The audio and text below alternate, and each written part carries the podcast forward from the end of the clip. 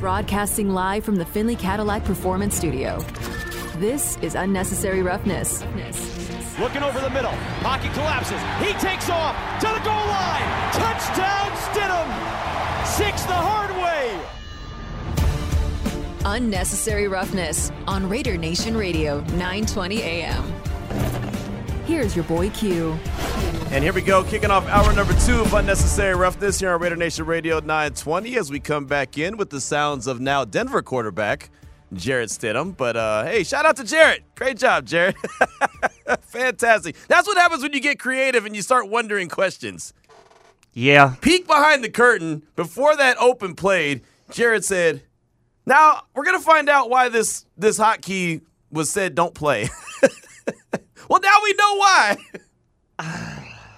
I mean, you know, it was kind of it was kind of one of those things that the don't play it should probably have given you the idea that yeah, Yep. probably shouldn't play it. But hey, you live and you learn, right? That's how we do things around here. It's Raider Nation Radio 920 Unnecessary Roughness. Joining us now on the phone lines is a guy who gets it. He knows what's up. Gilbert Manzano, SI Now, Monday morning quarterback, and he's the reason for the topic that we threw out there on the uh, on the don'tbebroke.com text line today at 69187 keyword R&R. And Gilbert, thanks so much for your time. I do appreciate you. And I'll tell you, man, you inspired the whole show today by the 32 teams in 32 days that you uh, that you put out. I was reading the one on the Colts, and there were so many categories that went into it. I, I was fascinated by it, and obviously I was reading it late night because I texted you late night and was like, man, I need to get you on the show to talk about it because it was so good. What kind of went into the thinking, the overall thinking of putting this together and the different categories that you came up with? Yeah, first of all, Q, uh, thank you for the kind words there, because sometimes you feel like uh, people aren't reading the story. So uh, I, I feel like I'm reaching for uh, content in the dead period, and that's the way I'll start off there. Like we wanted to do something during the dead period, and it turned out to be something, you know, for us, uh, you know, as a team at the MMQB, we're like, okay, you know what? Let's really assess every single team in the NFL after, you know, you know, the schedule release, the free agency, the draft, like everything is done. All, I know we just saw Frank Clark get uh, picked up by the Broncos. There's still moves going around, but for the most part, it, it's pretty much settled. So we wanted to assess every single team, uh, and just to kind of help us get to the training camp report days because it is going to be a little slow uh, the next, you know, you know, four, five, six weeks. So, uh, and yeah, and it's a little tricky because you know we based it off, you know, projected win totals. You know, obviously you guys be on Las Vegas, you guys are familiar with the win totals there Yep. And just kind of working our way up from 32 to uh, you know number one, and then the way we kind of did it for the tiebreakers and the win totals was just kind of just alphabetical order. That way nobody's mad at us. But then like at the end we we gave our projected record, and you know it's funny to see how you know how how similar and how off we are compared to Vegas and. And I think for me, especially in the NFC, I have a lot of teams, uh, you know, flopping. But overall, I think it's good to kind of put everything together, and it's good to have people's opinions and, and just figure out everything and how teams are looking before uh, training camp. And the categories are some of the categories that I chose for the show today was position of weakness, position of strength, and then X factor. But there was more. There was more topics and more more positions and, and groups that you had in this article. And like I said, I was reading the one on the Indianapolis Colts. How difficult, or which which one, what category is the most difficult to, to come up with an answer for? you know, th- you know, there's some teams where like, you know, it's tough to say, you know, do they have a strength of position? And, and you see like one really good player on there, like an All Pro, and you know what, that's enough for them to to get a strength of position. But overall, it's a, it's like a dismal uh, dismal roster. I think I found myself, you know, asking them about the Rams the other day. I'm like, okay.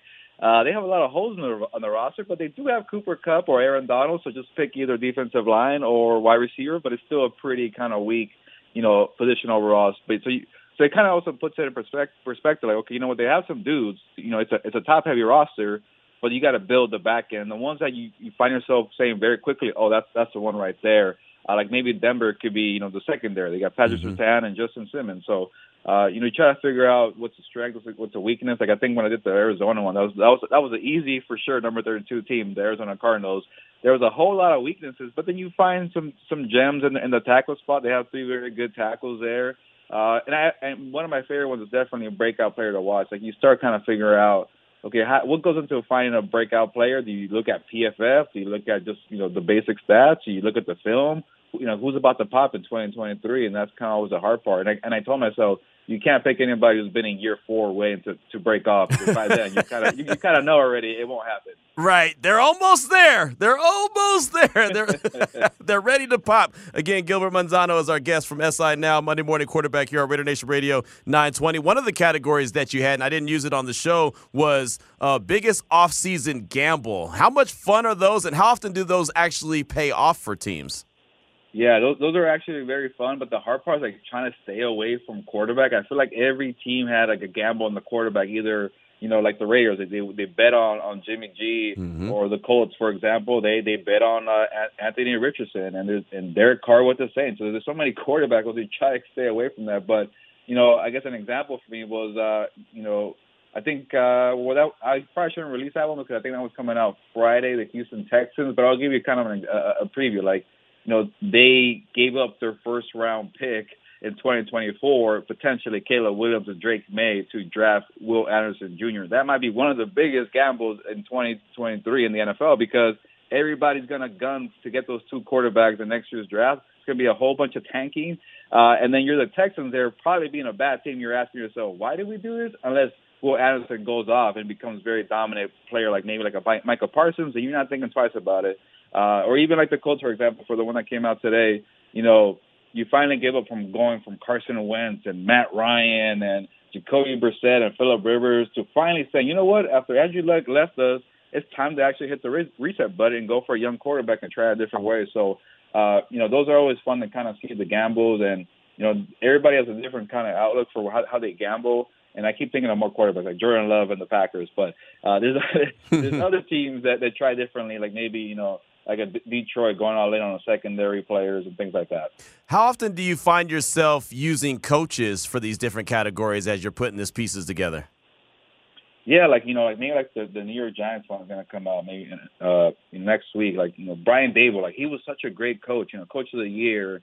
And then you start looking at the rosters, like, ah, can he do it again? But you know, you should give a team, you know, at least a couple wins for having a good coach and and, and then you start looking at well, he's also in a very stacked NFC East, and also they're they got a really crappy schedule. Like one of the one of the ones that I like was like the the, t- the toughest stretch stretch category, and like okay, mm-hmm. you start thinking like that's a good roster, but they're probably gonna lose four or five games right here in October. So and that kind of really derails somebody's season. So I think coaching should be a factor, and like like you know even with the coach Shane Steichen, I, I really like him as a coach, but he's a first year coach, and mm-hmm. when you pair a first year coach with a rookie quarterback and Anthony Richardson history shows you're not going to win your first year. So it, it does happen sometimes, but uh, you know you want to you know give the coaches their credit, especially as an OC. But you never seen Shane Steichen as a head coach, so you know that that's kind of like the flip side. You know, there's some good, some bad about it, but overall, you, you really got to you know consider the coaching staff. How much do you think Coach Steichen could take what he did with Jalen Hurts and kind of help develop Anthony Richardson along the way, knowing that they're two different quarterbacks?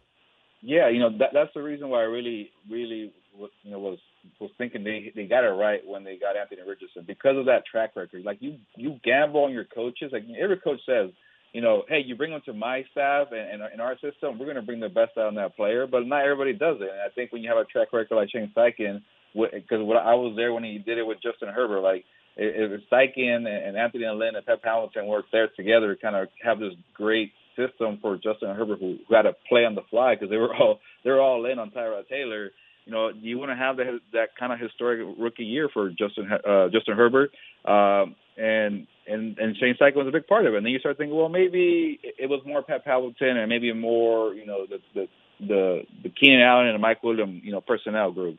Then he goes to Philadelphia, does it again with Jalen Hurts, and I think Nick Sirianni, one of the biggest compliments he could give Shane Steichen, when Nick Sirianni said, you know what, I'm done calling plays here. I got to oversee so much my guy Shane Steichen, you could actually call the plays. I trust you. And once he got full control, he developed that scheme for for Jalen Hurts, and, and that's why he became uh, the head coach of the Colts. So, but again, I think being a head coach, which Sirianni learned, is, is a whole there's a whole lot that goes into it. You really got to trust your coaching staff because you can't be in multiple places at once. You try, but you know I, I've seen some rookie head coaches try that, and, and it just it just it falters. It hurts them. Like even like a guy like Brandon Staley tried being the defensive coach of the Chargers, you know, calling plays it hurt him, but he had to figure it out, and that's where you saw some promise in year two. So a lot goes into it, but I, I think Steichen, his track record, that's the reason he got the job uh, in 2023. Gilbert Manzano, SI Now, Monday Morning Quarterback, is with us here on Raider Nation Radio 920. Unnecessary Roughness. I, I, know you spent a lot of time covering the Chargers. I wanted to ask you about them in general. They brought in Kellen Moore to be the offensive coordinator. Brandon Staley, I feel like that that was his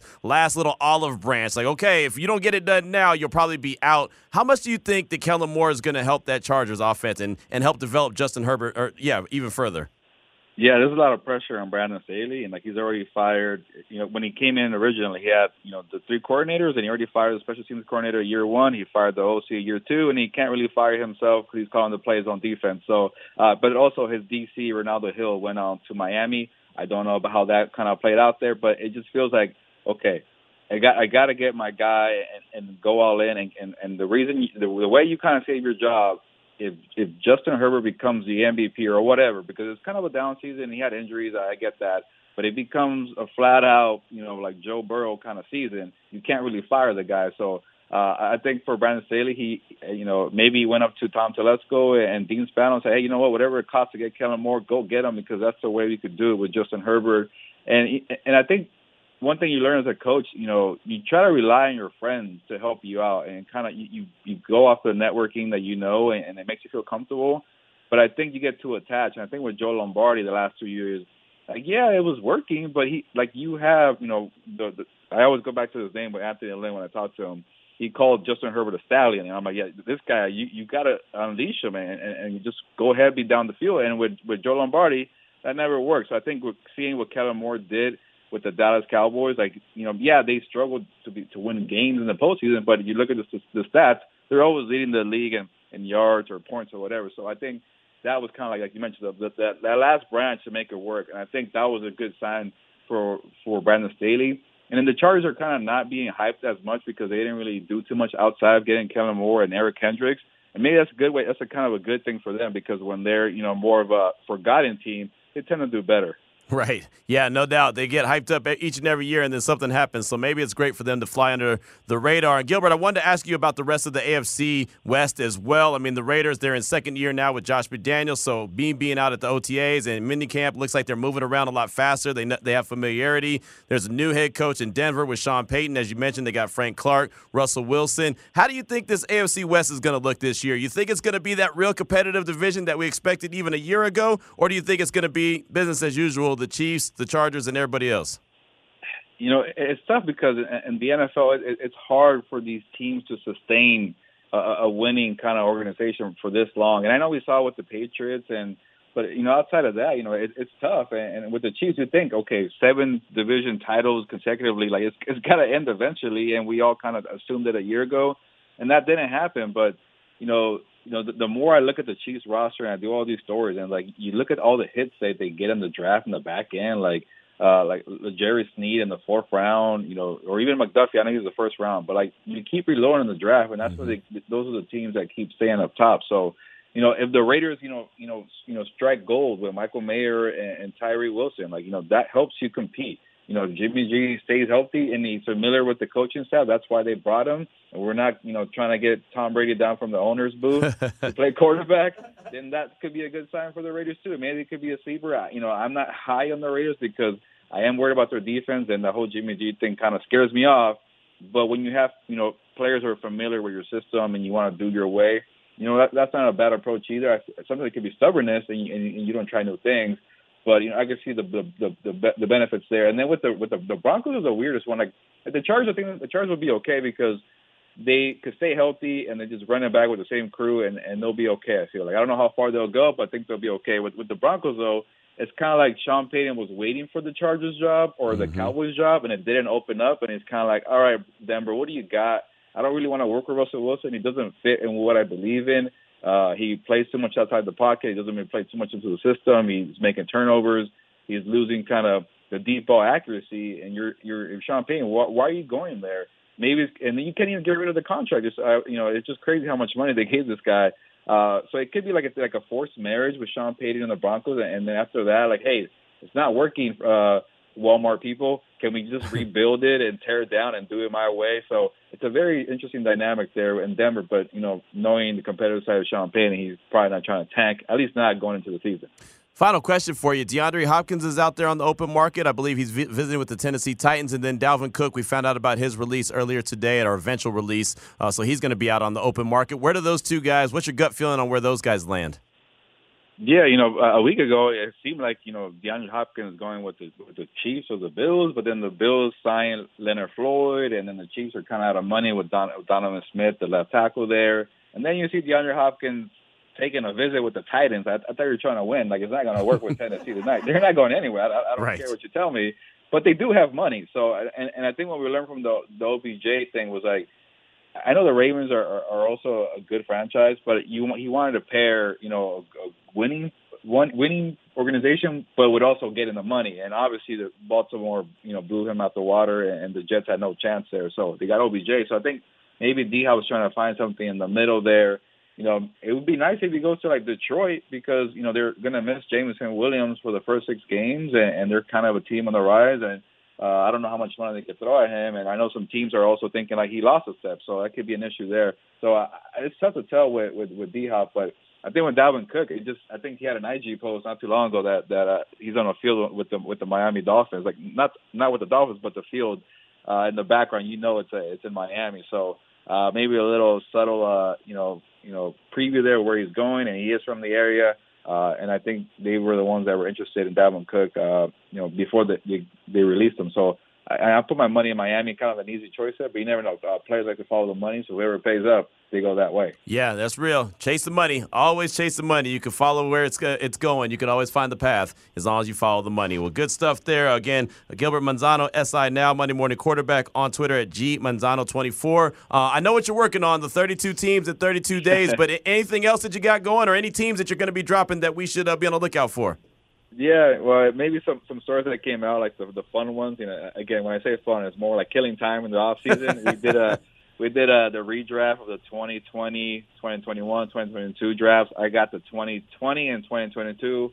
Uh, doing a redraft after one year was pretty tough, but it, it kind of you. I think you saw enough to to actually make a list. So check that out if you want to uh, get triggered about my uh, my my changes there. Uh, and then I think tomorrow, kind of a tough one to write that is going to come out, but it, I think it was good. Uh, my top 10 special team players in the NFL. Special team players don't get a lot of love in the NFL, so it was cool for me to do. But I don't want to neglect anybody. So you got the long snappers, the punters, uh, the kickers, the, the core four players. You love to hear that term in the training camp. Who's the core four guy? Uh, punt coverage, punt return, things like that. Returners. So so many jobs to narrow it down to 10 it was tough, but it was cool to highlight 10 of them and really kind of do more research on them. I like it. I like it a lot. And I even like the piece that you're talking about with the re- redrafting the 2020 draft class, as the Raiders only have one guy left from their entire 2020 draft class. yeah. And that would be Amik Robertson. So I'm hoping that when you did the redraft, at least you gave the Raiders some guys that are actually still on the team. yeah, yeah. I, I, think I gave them Derrick Brown from the Panthers in 2020. So they do need help in the interior, so that can help yep. out. Yeah, no, that would that would be just fine. that would be just fine. Gilbert, great stuff, man. Thanks for making some time for us. Uh, your piece was fantastic. I appreciate you. We'll talk soon. It's unnecessary roughness with your boy Q on Raider Nation Radio. 702 365 9200. Also, the don'tbebroke.com text line at 69187 keyword RNR. We got David J. Roth from Defector coming up in a few minutes, but you could definitely chime in on the show. Let us know what you think. What's the Raiders' position of weakness? What is their position of strength? And what is the Raiders' X factor? Got a text from Raider Mike from Colorado. What up, Raider Mike? He said, Q, position of strength for the Raiders. I'll be different and go. Kicker Daniel Carlson is extremely clutch for us, as yeah. is AJ Cole in the punt game. That's fantastic. I'll just pause right there. That is one hell of a strength. That was great. That was a really, really good answer, and and that's true, right? Those are two, two of the best kickers in the game right now. Daniel Carlson, AJ Cole. I ain't. I'm not saying they're the best of the best, but they are right up there. There's one thing that you know when AJ Cole goes out there, 99% of the time he's going to get off a really good punt. A lot of times flip the field, which is m- much needed. And Daniel Carlson, they call him Cash Carlson for a reason. Right? I mean, I don't really need to say anything else. They call him Cash Carlson for a reason. So that's really good. Uh, I like that position of strength.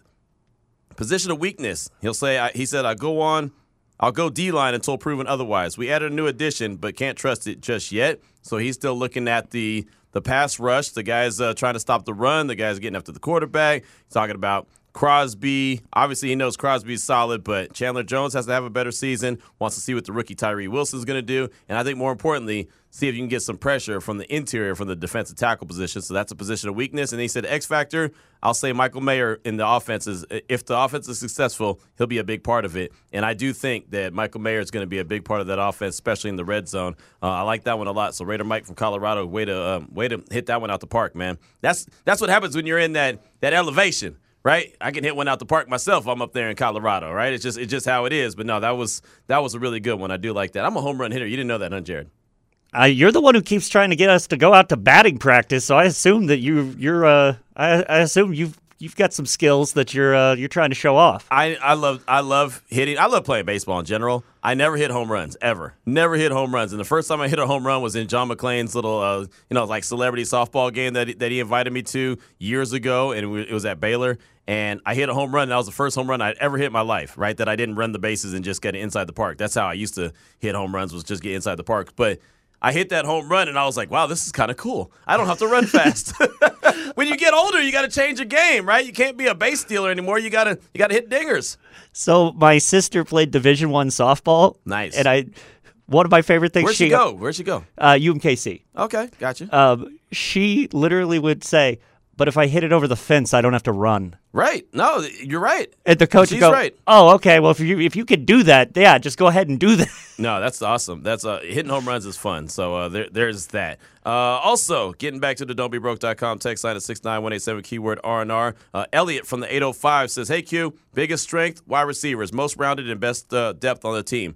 Weakness, you nailed it. Linebackers. I believe in Deablo. He just needs to stay healthy. I don't know about Spillane. X factor, secondary, especially quarterbacks. Can Hobbs bounce back? Is a meek for real? Is Shelley going to have an impact? We talk about turnovers. It starts with these guys. So there you go. Elliot from the 805 breaking it down. Uh, biggest strength, wide receivers, weakness. Uh, also talking about linebackers like I did, and then the X factor uh, secondary, and then can Hobbs bounce back? That's that's the big question, and I, I'm telling you, and that's why I said the X factor is a healthy Nate Hobbs. If he's healthy, I'm not saying that he's going to create a ton of turnovers, but just having that physicality out there and that want to and that ability to tackle, that goes a long way.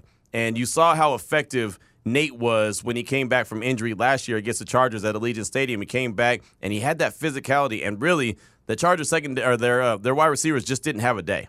They didn't, and a lot of it had to do with the physicality of Nate Hobbs. So if he can come back healthy, stay healthy throughout the course of the year, he could definitely be a big time factor in that Raiders uh, that Raiders secondary. So I like that. That's a really good one. Uh, you can again, like I said, hit us up at any point 702-365-9200 and the don'tbebroke.com text line 69187 keyword R&R. We got David J Roth from Defector coming up. We're going to kind of scatter shoot with him. So we'll take a quick break and uh, we'll come back with David. This is Raider Nation Radio 920. To unnecessary roughness with your boy Q on Raider Nation Radio. 69187 keyword R&R. That's the don'tbebroke.com text line. You can respond to the question or questions that I threw out there. Ask for the Raiders' position of weakness in your opinion, position of strength, and what you believe the Raiders' X factor will be. Again, 69187 keyword R&R. Of course, we'll get your phone calls as well when we don't have a guest, but we do have a guest right now. Excited about our next guest, David J. Roth from Defector.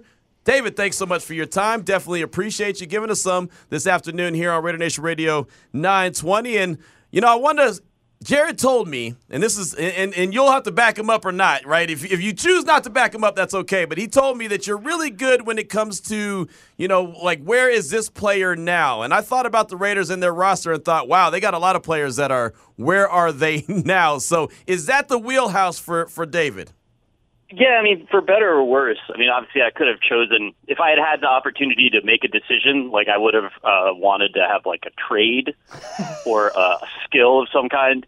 But just the fact that I remember like every at bat that Benny Agbayani had with the Mets when I was in high school or whatever, that's what I got instead. I like it. I, I, really do. And uh, like I said, just thinking about the, the Raiders roster and some of the players that, you know, we had a show not too long ago where I was talking about guys that you thought were going to be real big time players that ended up not being that guy. Like Ricky Dudley was one of those for me back in the day. Thought Ricky Dudley, the tight end out of Ohio State, was going to be fantastic. And, well, not so much. But, I mean, at least he hung around the league for a while, even won a ring in Tampa Bay. Yeah, the Raiders are always one of the best organizations for that because that was like Al Davis had like a truffle pig's nose for guys like that. He loved tools and he loved, um, you know, just like taking big swings on stuff. But he didn't necessarily always do like the you know sort of the fine grained work, which is how you get. I mean, like Darrius Heyward-Bey had like a really long NFL career. Like you got to give it up to him. I think he played ten seasons or something. Mm-hmm. But that to me is like the perfect of the Al Davis guys, where you just sort of like saw a tape of him running really fast in a straight line and was like, bring him to me. Right. Yeah, and and he was. I remember that that draft as well. That was the Michael Crabtree draft. Should have had Crabtree. Ended up with Heyward-Bey. But like you said, he played a long time in the league. He was really good at what he did, but he wasn't good for where he was selected. Yeah, and like what he wound up doing was like being a really good special teams player or whatever, which is not.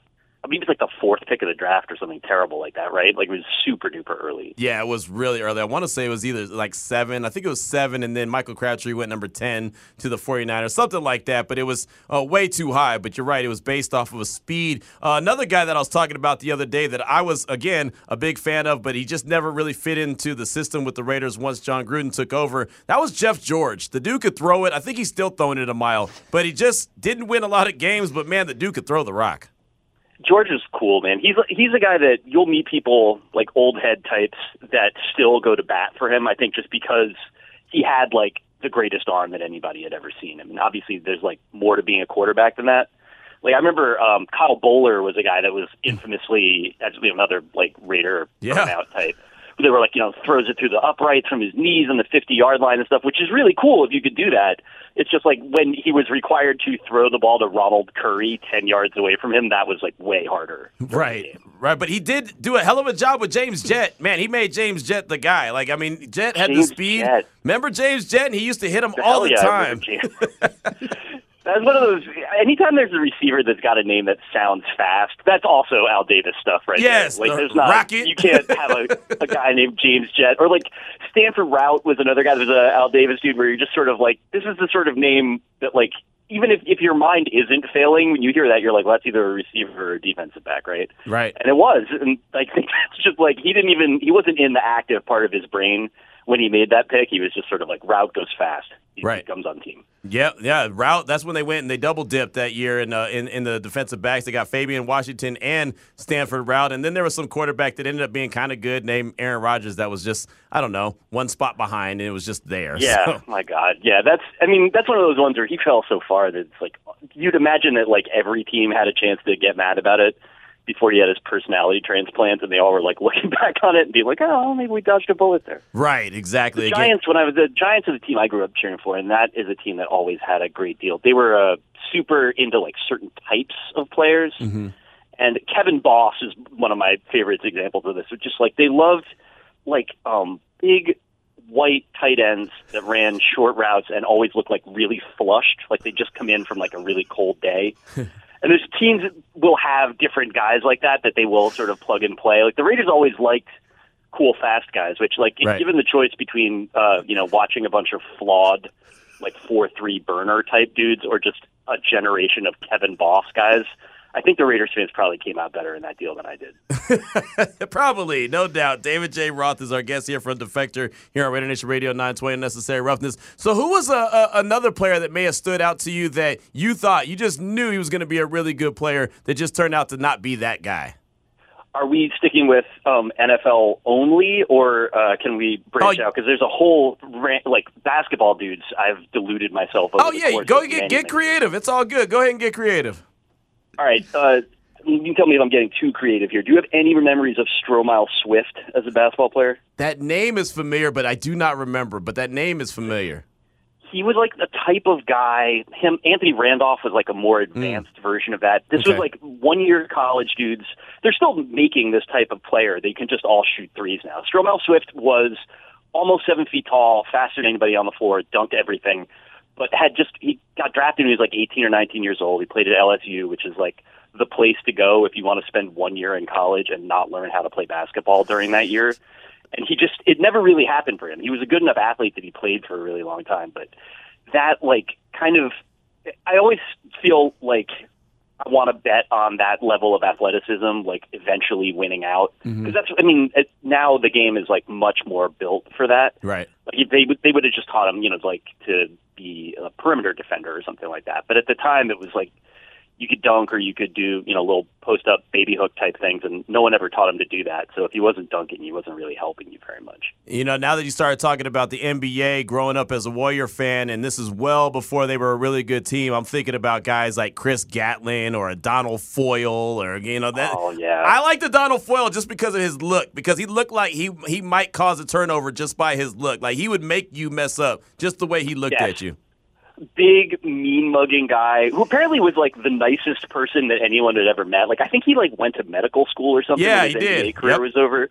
He had like a really, but yeah, I remember Gatling really well because Gatling was a net at the end of his career, and he had there's a that's a type of NBA guy I always love where they like always seem to be wearing a bunch of knee pads. It's like someone that you could maybe see yourself being in a pickup game with, except for he's like six ten Right. he had that kind of like always a little bit exhausted, uh, like with his hands on his shorts, like during the game. But he was a good NBA player. He made All Star teams and stuff like that.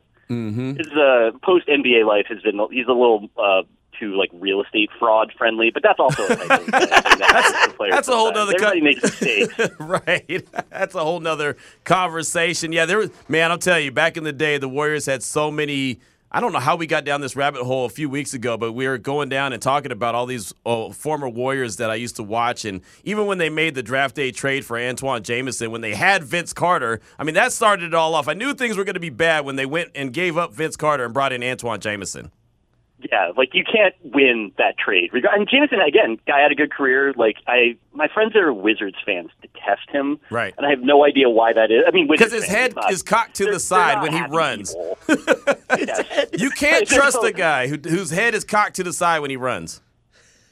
That is just it, he's basically giving you the body language equivalent of like I'm thinking about like doing some like correspondence classes like Right. afterwards. Like I'd really rather be like doing small engine repair than playing for the Warriors at this time. Right. Ray Ratto, my coworker, mentioned um, on our podcast earlier this week that uh, he compared um, Jordan Poole to Monta Ellis, and he meant it in a disparaging way. And as a not, I'm not a Warriors fan, but all the Warriors fans that I know, it'd be interesting to hear your perspective on this, are super ride or die for Monta Ellis, even though he was just Monta Ellis and like the team was never going to be good if he was their number one guy. Are you like a are you a pro Monta, or anti? You know, it's funny that you say that because I liked him when he was the only talent on the team, right? And then Yeah. and then when they got Steph, I immediately saw he didn't like Steph. And I knew I can see it then. I was like, "Oh, I forget what game it was, but we were here in Vegas. I was with my mom and we were sitting there watching the game and they won in overtime on a big shot that Steph hit and everyone was celebrating but Monte. Like he walked to the locker room and I told my mom, "That's not going to work. They're not going to be able to coexist." And then he was shortly traded after that. Yeah, it's one of those moments too where like I, somebody that cheered for a lot of bad teams growing up, like the best player on a bad team is going to look good just because everyone around them is not. Right. But the all the times that I have like talked myself into it, the one that I always, in terms of getting that wrong, because teams have to make that choice, you know, and it's like if you decide that like Steph Curry's too small, it's Monta's team, and you like kick Curry to the curb, then like you never work in basketball again. As a Nets fan, I was a big uh, Stephon Marbury guy. I was very excited when they got him from the Timberwolves, and my initial response to the deal when they they basically traded him and you know some roster flotsam for Jason Kidd. And at the time, I was like, "That's a terrible deal. You can't do that." Like, have you seen like how much athleticism Marbury has? Like, what he brings to the floor. I'm like, I hadn't really seen Jason Kidd play. All I knew is that he had he had dyed blonde hair at the time. I did not take him seriously. and it's just it's a different type of dude. Like Stephon Marbury had a good career too, but that's not like if you get that choice to make, you make it the same way 100 times out of 100, and it shouldn't even be difficult. It was just it was difficult for me when I was 22. Shout out! I still have my Starburys. Um, Weren't they like five dollars? uh, Fifteen, Yeah, that was sir. a great value sneaker. I remember the um the Starbury store, the flagship store was in the basement of the Manhattan Mall, which is maybe the most depressing spot in all of New York City. It is uh it really fit. Like his commitment to great value was really uh resident there. So, uh, David, we've got guys who went to culinary school in the NBA Finals, and it's based on last night's game. It doesn't look like this is going to uh, go the Miami Heat's way. What did you think of last night's game? I mean, it was sort of in the same way that like I was so impressed with the Heat in Game Two. I was even impressed with them last night. They just never stop coming. As like just effort wise, they're super game. They just don't. It looked like. I mean, the point that my coworker Luis uh, Paez Pumar made today is that they just look like smaller, and they were. I mean, that like Jokic is a load, and they don't have anybody that can really move him around. Like on the roster, they don't have anybody that can move him around. But the see how good Miami had to be to win Game Two by three points. That they basically had to shoot fifty percent from three. They've done that a bunch in this playoffs, and that's crazy. You know, like that they've done it six times. You know, after doing it five times all through the regular season, that's insane for a team to be able to put that together. But the Nugs, when even with Michael Porter and uh, Kentavious Caldwell Pope both being just straight bad for the first three games, the Nuggets look perfect. Like those two, like just the actions that Jokic and Murray have off of each other. The Heat are great. They are defensively as like locked in. Even in losing, I think that they generally played great. I just don't know that there's like an answer for it. It's cool to see the Nugs be this good. I like. I'd always thought they were a fun team to watch. They were like kind of a league pass favorite of mine for years, just because like I adore watching Jokic and seeing everything uh, more or less working together the way that it is is like they're they're fun. Like I feel like that's the sort of team that could, you know, turn a middle school kid who's on the fence into an NBA fan. Well, that that's the thing. not- you know, That's the thing about it. I think that the Nuggets are fun for the NBA because people that are casual fans are actually getting to see how good they really are. Right? I mean, they they Yeah. they they haven't been the team that everyone, like I said, your casual fans gonna say, "Oh, the Nuggets are playing. Let me tune in." But now they might. I mean, hell, the Joker and Murray go for a triple double last night. I mean, it doesn't get any better than that. I still have the Nuggets in six. Am I crazy for that one? Is it gonna get wrapped up sooner?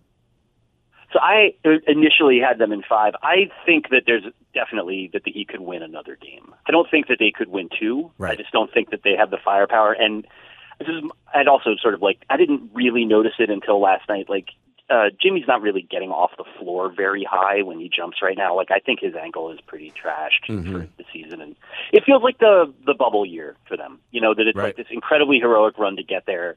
So much of it is on him and you know, and also I think Bam has, has played really pretty well in this series, given how much they ask him to do.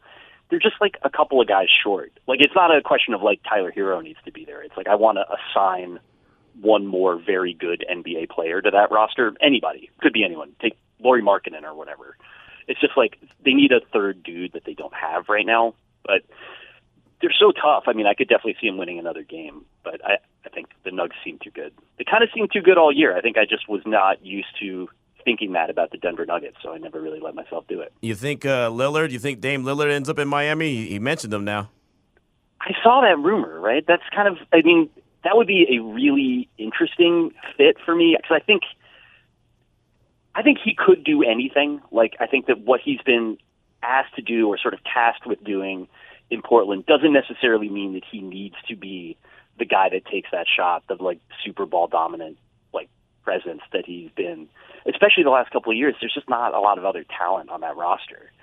But to, I mean, it's just is hard to imagine, right? He's only played for one team. Like I'm you trying to like see it in my mind's eye right now, and I'm just getting like a 404 error on him wearing a Heat jersey. I think that'd be a great fit for them. I think I was thinking more along the lines of like a big guy who can play inside out a little bit and just sort of let Bam facilitate more and not have to do as much of the heavy lifting inside. But like, I mean, Lillard make any team better, and Right. I think like it would be. This is the other thing too. As annoying as like heat culture and all the talk about it is, like it's real. Mm-hmm. Guys improve there. They get in the best shape of their lives. Like, and the magic that they've been able to work in terms of like just turning all these guys on two-way contracts into like real NBA role players. I think it means it, like it gives them some flexibility under the cap, and it gives them what to deal. Like those are really valuable players. Not to say that you're going to be trading, you know, Caleb Martin and Gabe Vincent for Damian Lillard. It'd be expensive, but there's they've, they've really got something there. Like I, Miami's not my favorite place. I've never liked that team, but I admire them a lot. All right, I have to do this. Um, so there's a player that played for both the A's and the Cubs. Cubs are my favorite team. I, Q, you're an A's fan, right? I am. As long as they stay out of Las Vegas. Todd Van Poppel. I remember him. What do Love you Todd Van Poppel. you do? He was a sha- he was a shadow Met. He was. I remember him mostly. I mean, I loved him in the sense that he was like the prospect of prospects, and it didn't work out for him, but he still somehow managed to squeeze a big league career out of it. He was, I, as I recall, was I mean, he was like the first pick of the draft by the A's, right? Like he was like the. I remember him mostly as a baseball card because that was right. like yep. when that hit the schoolyard, everything changed. Like that was like the first of those was the Ken Griffey Upper Deck, and that like actually is still a really valuable card. But then everything after that was, you know, being like, oh man, I can't believe you traded that Van Poppel to Dallas. What were you thinking? like, and it was, you know, it was fine. Nobody, nobody won that deal. Like, but the TVP, uh, as we call him in the in the, the biz, I believe, uh, like he's what I call a shadow Met, which is a guy that like went to spring training with them. There's photos of them as a Met, and then just like just retired instead of joining the team or making the roster. There's kind of a lot of those. Uh, the Yeah, Mets there is. specialize in like being the last major league team you play for. Well, I'll tell you, man, baseball is so hard. I mean, it's so hard to get to the majors. It's so hard to stick around the majors. I mean, it's just, it's such a, a, difficult sport. I love it. It's a great sport, but man, it's so difficult. And, you know, we'll wrap up with this. I just saw the news the other day, and it, it, it kind of hurt my feelings because the guy's been injured his whole career, and his career's probably over now. But uh, Stephen Strasburg, you know, I remember him coming out of San Diego State, how fantastic he was, but can never stay healthy. That arm just couldn't go, and now it looks like his career is coming to a wrap. Yeah, that story was really. I recommend people read it. I mean, just like if you remember how good he was, Mm-hmm. it's not like the average, you know, sort of like the way that a pitcher declines. You look at like Jacob Degrom, Right. like the way that things are working out for him at the Rangers. He's still great. He's just going to be great for smaller and smaller and smaller portions of the year until it's over. You know, that he'll make ten or fifteen starts maybe. Strasburg is like in physical agony in the way that I think of like NFL retirees being. Mm-hmm. He had he had nerve damage and stuff relating to not like Tommy John surgery, and so that story was like he has hand pain that no one knows where it comes from. He had some surgery, but they took muscles out of his neck. Like it's all like crazy. Like it reads like the stories if you read about like NFL retirees from like the 50s and stuff, where they didn't know how to do knee replacements, so they would just like stuff it full of gauze and like sew it back up. And I loved watching Strasburg when he was right, and I just sort of found myself like way sadder about that. I mean, I never cheered for him as Right. like a guy that was on a team that I liked, but he was great, and like it all came and went so fast. I'm glad he mm-hmm. got his World Series, and I'm glad he got his money. You know, like most of these guys don't. So many of the, the Mets that have like flamed out or, or are flaming out, in the case of Noah Syndergaard, are going to wind up with career earnings, you know, like under what Jacob DeGrom or Justin Verlander is going to make this season, just because you know the way baseball economics is, you don't get paid until you're in your you know whatever sixth seventh season, Right. And for a lot of pitchers, like by the time that happens, it's already done. that pitcher, Strasburg was supposed to be the dude. He was supposed to. I mean, he was Yeah. man. He was going to be phenomenal, and just couldn't stay healthy. Couldn't stay healthy. So uh, that's crazy how that like it actually worked for the Nationals. They had the first pick Yeah. overall two years in a row, and they picked Strasburg and Bryce Harper. They actually got both those picks right. right. And I mean, neither one of those guys had their career in Washington. That you know, at least Strasburg got to win a ring there. But yeah, it's tough. Yeah, it really is. But uh, hey, this has been fantastic stuff, David Roth. Defect, David Roth from the Defector. What are you working on that we should be on the lookout for? I mean, right now, uh, I wrote about Noah Syndergaard earlier this week. Um, I'm going to try to find some other depressing pitcher to write about uh, sometime for next week. I'm on a glide path to the weekend right now, so it's probably just editing for me for the time being. But yeah, I mean, this is it's baseball season. Pretty soon, there's going to be nothing left to write about, so I should probably bank an NBA one while the getting's good, because otherwise, it's just regular season American League baseball. There you go. And, and the NBA season may be over sooner rather than later. It might be over before Yeah. you know it. So uh, you better get it while you can. Well, David, really do uh, appreciate your time this afternoon, man. Great stuff. Yeah, thanks for having me. Appreciate it. Have a good one, guys. All right, you too, my man. There he goes. David J. Roth from The Defector on Twitter at David underscore J underscore Roth. Definitely appreciate his time this afternoon. 153 is the time. That was a fun little trip down memory lane. A bunch of guys that I hadn't talked about in quite a while. I started talking about. Remember, man, where's that guy? Remember where that guy was? Hey, remember that guy? Yeah. I remembered all those guys. Good stuff right there from David. Definitely appreciate him and his efforts. Again, I throw the question out there: six nine one eight seven keyword R and R. What, as far as the Raiders are concerned, position of weakness, position of strength, and what do you believe their X factor or who their X factor is? Let me know. 69187 keyword R&R and of course 702-365-9200. Take a quick break, come back, kick off hour number 3 of the show. It's Raider Nation Radio 920.